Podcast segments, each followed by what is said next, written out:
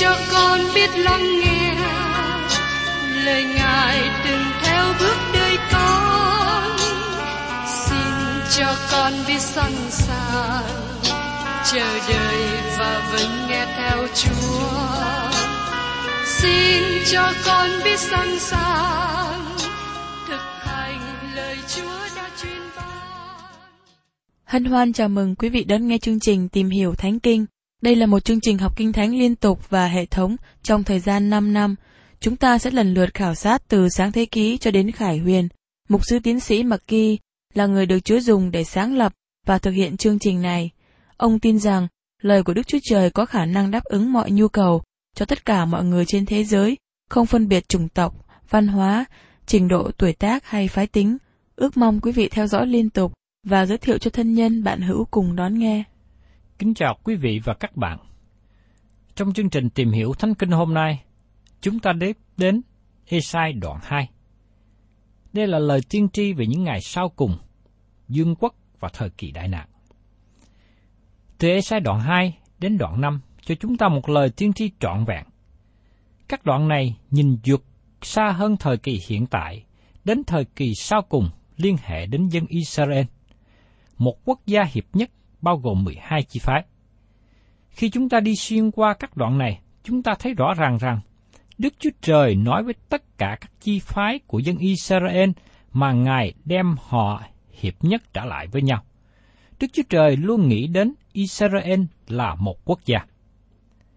Những ngày sau cùng của Israel khác biệt với những ngày sau cùng của hội thánh. Đức Chúa Trời không có đang nói về hội thánh trong các đoạn này. Vì thế, chúng ta không thể nào ứng dụng những điều này cho hội thánh. Chúng ta biết chắc điều đó, bởi vì trong Tân ước, Phaolô nói rằng hội thánh là sự mầu nhiệm mà nó hoàn toàn không được bày tỏ trong cổ ước. Trong thư Roma, Phaolô nói: Ngợi khen đấng có quyền làm cho vững chí anh em theo tin lành của tôi là lời giảng Đức Chúa Giêsu Christ theo sự tỏ ra về lẽ mầu nhiệm là lẽ đã giấu kín từ mọi đời trước. Trong Roma đoạn 16 câu 25 Nếu tiên tri Esai biết về hội thánh, thì nó không còn là sự khải thị mới trong thời kỳ của Phaolô. Từ thời của Phaolô đến thời hiện tại, hội thánh là môi giới của Đức Chúa Trời mà Ngài dùng để chuyển sứ điệp đến thế gian. Do vậy, hội thánh sẽ được cắt khỏi thế gian trong thời điểm Chúa Giêsu hiện ra. Sứ điệp của tiên tri Esai nhìn xa hơn thời kỳ hội thánh, khi mà Đức Chúa Trời bắt đầu hành động trong phương cách mới.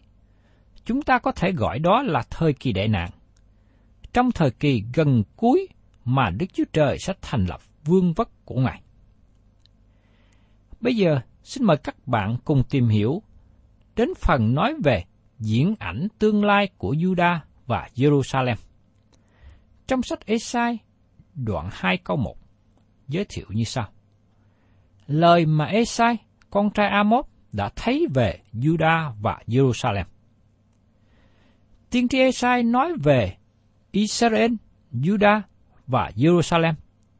Ông muốn nói chính xác dân tộc và nơi chốn này. Juda có nghĩa là Juda, Israel có nghĩa là Israel, Jerusalem có nghĩa là Jerusalem. Nếu Esai dùng lời nói theo hình ảnh biểu tượng, ông sẽ làm rõ điều đó. Nhà tiên tri sẽ nói cho các bạn biết khi nào ông đang làm ứng dụng khác biệt.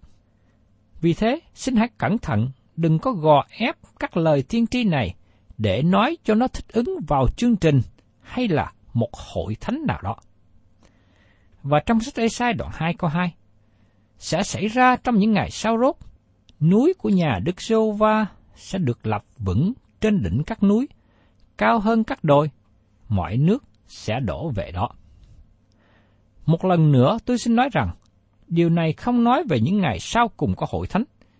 Những ngày sau cùng có hội thánh sẽ đến trong thời kỳ bội đạo thuộc linh. Phaolô nói rõ điều này trong thư Timôthê thứ nhất và thứ nhì. Và Đức Thánh Linh phán tỏ tường rằng trong đời sau rốt có mấy kẻ sẽ bội đạo mà theo các thần lừa dối và đạo lý của quỷ dữ. Trong Timothy thứ nhất, đoạn 4 câu 1. Các bạn thấy rằng những ngày sau rốt của hội thánh và những ngày sau rốt của Israel không giống nhau. Nó không phải là thời kỳ hiện tại. Dầu rằng có một phần trùng lắp. Chắc chắn rằng nó không đề cập về cùng một khoảng thời gian. Những ngày sau rốt, trong Esai đoạn 2 câu 2, nói về thời kỳ đại nạn. Chúa Giêsu đã nói rõ điều này với các môn đồ của Ngài. Trong sách Luca đoạn 21 câu 7, họ bèn hỏi Ngài rằng, Lại Thầy, vậy việc đó chừng nào sẽ xảy đến? Và có điểm gì cho người ta biết rằng việc gần xảy đến? Câu hỏi này đề cập về sự quỷ diệt của thành Jerusalem. Bởi thế những ngày sau rốt, Chúa muốn nói về thời kỳ đại nạn. Thời kỳ đại nạn sẽ kết thúc khi Chúa Giêsu đến thế gian này thiết lập vương quốc của Ngài. Trong tiên tri Esai, đoạn 2 đến đoạn 5 là một phân đoạn nói về thời kỳ đại nạn và vương quốc sẽ được thành lập trên đất này. Núi của nhà Đức Sô Va sẽ được lập vững trên các núi, cao hơn các đồi. Điều này thuộc về quốc gia Israel sau khi hội thánh được cất lên. Từ ngữ núi trong Kinh Thánh có nghĩa là vương quốc, quyền hành hay là sự cai trị. Daniel nói rõ điều này trong lời tiên tri của ông. Núi của nhà Đức Sô Va sẽ được lập vững trên đỉnh các núi, cao hơn các đồi. Điều này có nghĩa là ở trên mọi nước của thế gian. Các nước của thế gian sẽ trở thành vương quốc của Chúa Giêsu Christ. Ngài sẽ là vua của các vua, chúa của các chúa. Đó là một trong những lý do mà ngày nay nước Do Thái trở nên một nơi nóng bỏng, được chú ý nhiều nhất. Bởi vì Đức Chúa Trời sẽ chọn nơi đó trở thành trung tâm chính trị và tôn giáo. Tiên tri Daniel đã nói về những ngày này như sau, trong sách Daniel đoạn 2 câu 35. Bây giờ, sắt, đất sét, đồng, bạc và vàng đều cùng nhau tan nát cả, trở nên như rôm rác bay trên sân đập lúa mùa hạ. Phải gió đùa đi, chẳng tìm nơi nào cho chúng nó, nhưng hòn đá đã đập vào pho tượng thì hóa ra một hòn núi lớn và đầy khắp đất. Điều này nói cho chúng ta về nước của Đức Chúa Trời ở trên mọi nước của thế gian.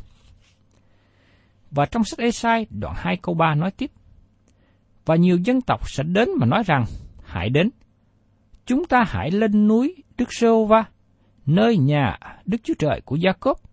Ngài sẽ dạy chúng ta về đường lối Ngài, chúng ta sẽ đi trong các nẻo Ngài. Vì luật pháp sẽ ra từ Sion, lời Đức Sô Va sẽ ra từ Jerusalem. Jerusalem sẽ là trung tâm của chánh quyền và tôn giáo.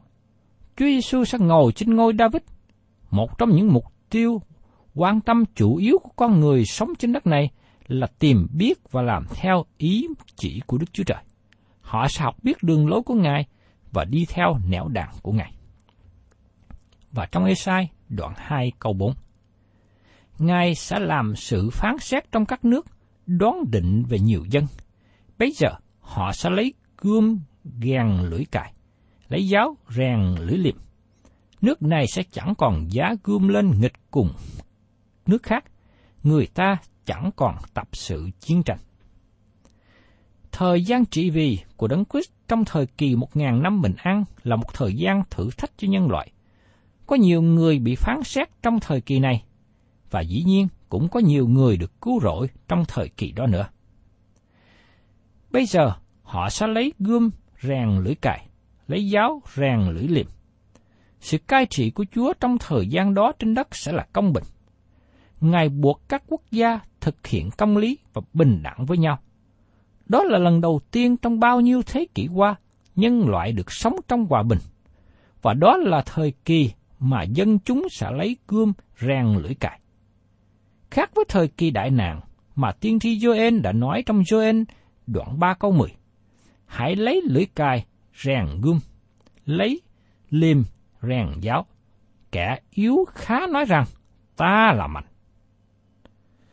Trong sự nhận định của tôi, khi giải giới các quốc gia hay cá nhân thì trái nghịch với lợi của Đức Chúa Trời.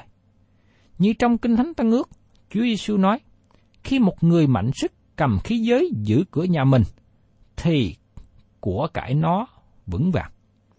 Trong Luca đoạn 11 có 21.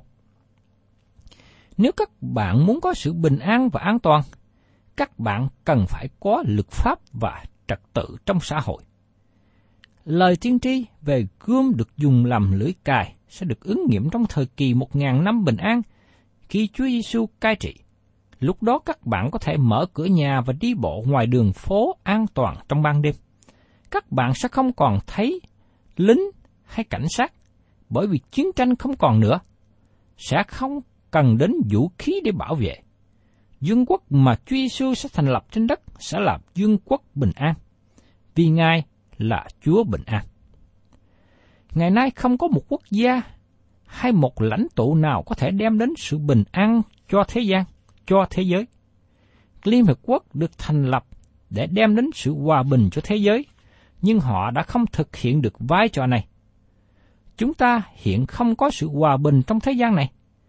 Các bạn mong ước tình anh em giữa con người với nhau, nhưng rồi chúng ta thất vọng bởi vì con người không có khả năng đem lại sự hòa bình cho trái đất. Sẽ không có sự hòa bình khi nào tội lỗi vẫn còn cai trị trong lòng con người, và trong lòng con người còn mong ước cai trị người khác. Khi một người muốn có sự bình an, người đó phải để Chúa Giêsu cai trị tấm lòng của chính mình, và đời sống người đó được tha thứ khỏi tội lỗi. Và trong sách Isaiah đoạn 2 câu 5 nói tiếp. Hỡi nhà gia cốp hãy đến, chúng ta hãy bước đi trong sự sáng của Đức Giê-hô-va. Trong diễn ảnh tương lai sẽ đến, chúng ta sẽ đi trong ánh sáng của Chúa. Đó là phương cách duy nhất của sự bình an.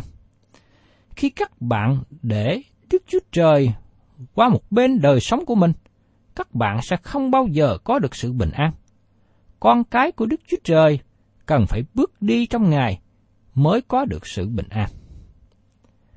Và trong Ê-sai đoạn 2, câu 6 đến câu 9. Thật Chúa đã bỏ dân Ngài là nhà gia cốp vì họ đầy dẫy tục đông phương và bói khoa như người Philippines lại giao ước với con gái dân ngoại. Xứ nó đầy bạc và vàng, của cải vô cùng, xứ nó đầy những ngựa, xe cộ vô số, xứ nó trang chứa những hình tượng, lại thờ lại đồ tay mình làm ra, đồ ngón tay mình tạo nên. Kẻ hèn sẽ bị khuất, người sang sẽ bị hạ mình. Vậy Chúa đừng tha họ. Thưa các bạn, thật là tệ khi dân Juda bắt chước theo những phương cách mới từ những người ngoại giáo và qua hiệp vọng tôn giáo mới của họ. Họ theo các đường lối của người Assyri và Babylon, họ thờ phượng các tạo vật thay vì thờ phượng đấng tạo hóa. Nhưng thưa các bạn, tôi cũng rất buồn khi nhìn thấy người Việt Nam của chúng ta cũng rơi vào hình ảnh tương tự. Vì người Việt của chúng ta không có thờ kính Đức Chúa Trời một cách hết lòng, nhưng thờ phượng các tạo vật. Và có những người còn tệ hơn nữa, họ bỏ Đức Chúa Trời qua một bên. Xin nhớ rằng, Đức Chúa Trời cấm việc bói khoa như đã được chép ở trong sách Lê Vi Ký đoạn 19 có 26 và trong sách Phục truyền lực lệ ký đoạn 18 câu 10 và câu 14. Dưới thời trị vì của các vua ác, họ thờ hình tượng rất nhiều, đầy dẫy trong Israel và trong Judah. Trong đó có một số vua thiện ở nước Judah ngăn chặn việc thờ lại hình tượng trong thời trị vì của mình. Nhưng sau đó, thì khi những vị vua ác trở lên, thì họ vẫn tiếp tục trở lại. Ngày nay, vẫn còn có nhiều người thờ phượng hình tượng bằng các tượng đúc, những tượng bằng đá, bằng vàng, bằng cẩm thạch, bằng cây gỗ. Nhưng cũng có những người thờ phượng hình tượng qua tiền bạc vật chất. Tất cả những hình tượng mà con người đang thờ phượng, đó là một điều dơ bẩn, một điều xấu xa trước mặt Đức Chúa Trời. Ngài là đấng đã tạo dựng nên con người. Ngài muốn con người thao phượng Đức Chúa Trời là đấng tạo hóa, đã sanh ra mình, đã cho mình sự sống ở trên đất này.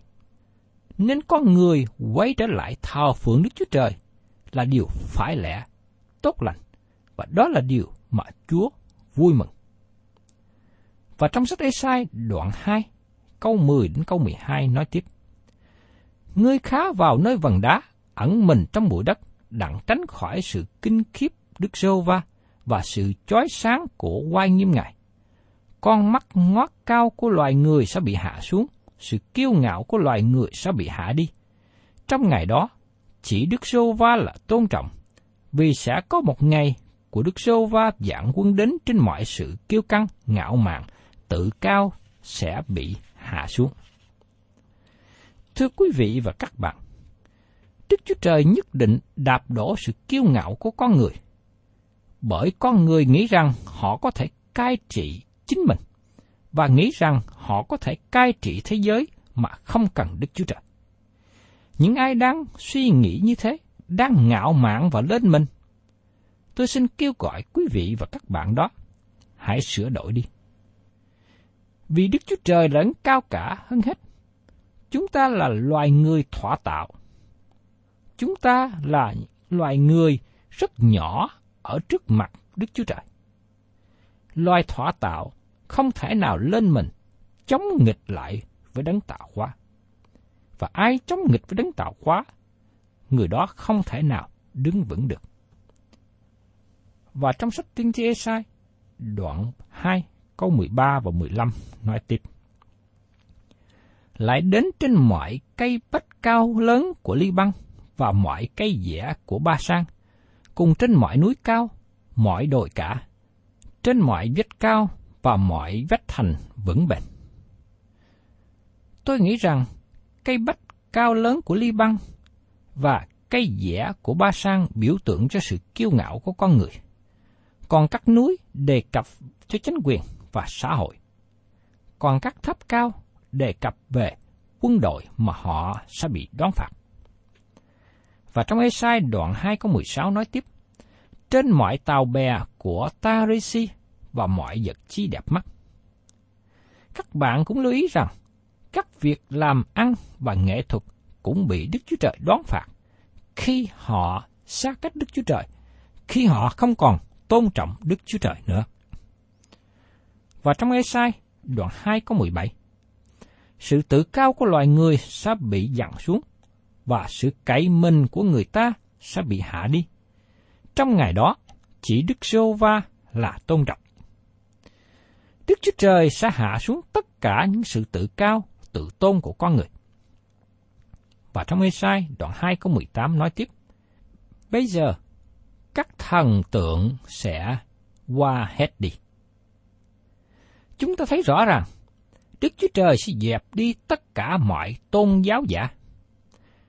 Thần tượng mà con người đang thờ sẽ không còn tồn tại. Và qua hình ảnh này, cho tôi và quý bạn chị em thấy rằng, thần tượng mà con người đang thờ hiện nay là thần tượng vô tri, không có một quyền năng nào hết. Một ngày nào đó, con người dẹp nó đi, hoặc Đức Chúa Trời dẹp nó đi, thần tượng không thể nào chống lại được. Vì thần tượng là vật vô tri, nó không có thể tự đi hoặc tự bảo vệ cho nó được. Qua hình ảnh này, tôi mong ước rằng quý vị đừng tiếp tục thờ phượng hình tượng nữa, nhưng hãy thờ phượng Đức Chúa Trời là đấng tạo hóa. Ngài là đấng quyền năng, Ngài có thể làm được mọi sự. Và trong sách Esai, đoạn 2 câu 19. Người ta sẽ vào trong hang đá, trong hầm đất, đặng tránh khỏi sự kinh khiếp Đức Sô Va và sự chói sáng của quy nghiêm Ngài.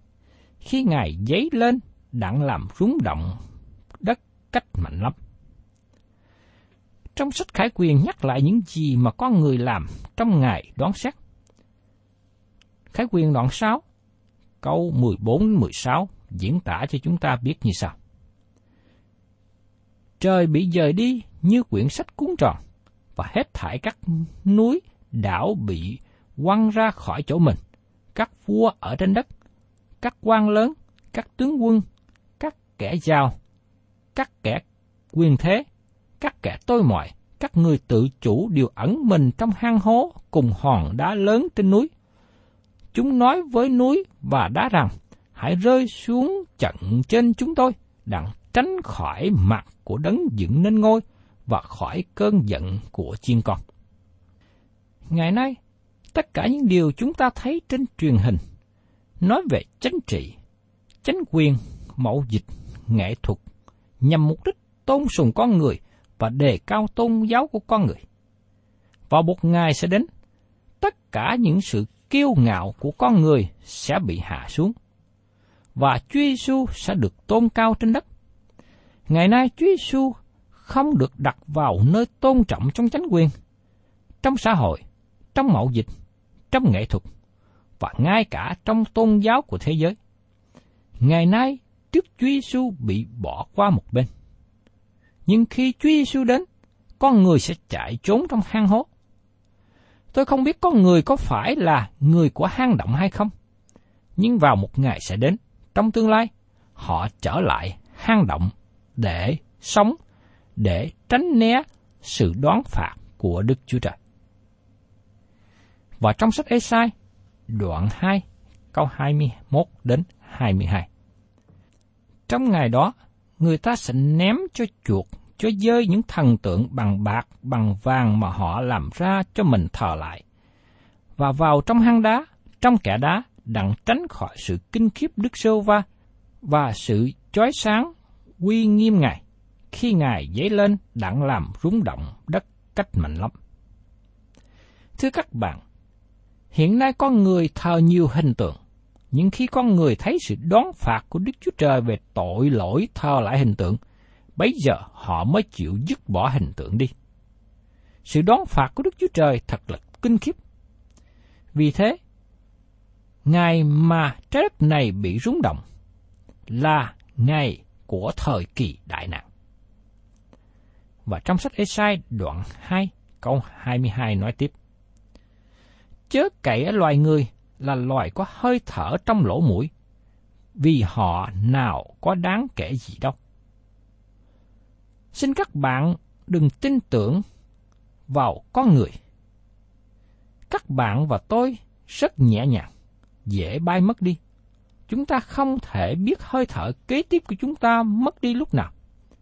Đó là sự dễ hứa hoại của con người. Mất đi hơi thở, con người rời khỏi bối cảnh của trái đất này. Nhiều người ngày hôm nay đang làm công việc hàng ngày của họ, chỉ cần một cơn bệnh tim là tiêu mất ngay khỏi trái đất này. Vì thế, xin đừng cậy vào con người. Nhưng xin các bạn hãy đặt lòng tin cậy vào Chúa Giêsu, tin cậy vào Đức Chúa Trời. Đời sống của các bạn sẽ được Ngài ban cho sự vui vẻ bình an, sự vững tin. Vua David khuyên chúng ta hãy để lòng tin cậy vào Đức Chúa Trời. Và ông đã nói điều này ở trong sách Thi Thiên đoạn 37 từ câu 1 đến câu 9. Chớ phiền lòng vì kẻ ác làm dữ, cũng đừng ghen tị kẻ tập tành sự gian ác, vì chẳng bao lâu chúng nó sẽ bị phát như cỏ, và phải héo như cỏ xanh tươi. Hãy tin cậy Đức Sô Va và làm điều lành, khá ở trong xứ và nuôi mình bằng sự thành tín của Ngài. Cũng hãy khoái lạc nơi Đức Sô Va, thì Ngài sẽ ban cho các ngươi điều lòng mình ao ước. Hãy phó thác đường lối mình cho Đức Sô Va và tin cậy nơi Ngài, thì Ngài sẽ làm thành việc ấy. Ngài sẽ khiến công bình ngươi lộ ra như ánh sáng và tỏ ra lý đoán ngươi như chánh ngọ. Hãy yên tĩnh trước mặt Đức Sô Va và chờ đợi Ngài. Chớ phiền lòng vì có kẻ may mắn trong con đường mình, hoặc vì cớ người làm thành những mưu ác.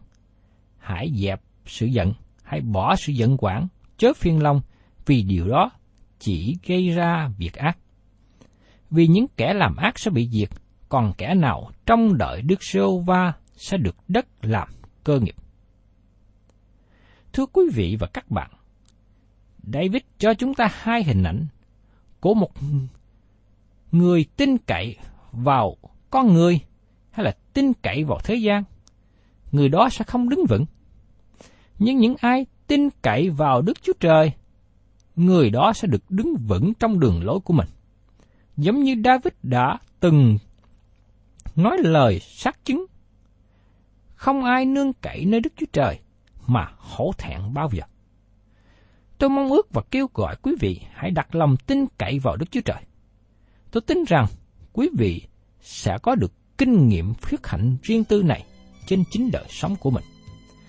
Thân chào tạm biệt quý vị và các bạn. Hẹn tái ngộ cùng quý vị trong chương trình Tìm hiểu Thánh Kinh kỳ sau.